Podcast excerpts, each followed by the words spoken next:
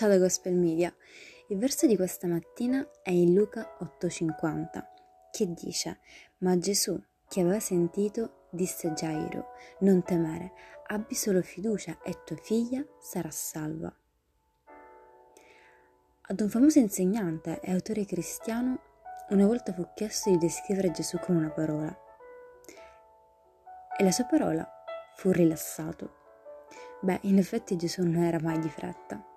Gesù stava andando a guarire una ragazza morente, ma questo non gli impedì di fermarsi a badare ad una donna che si trovava nel bisogno.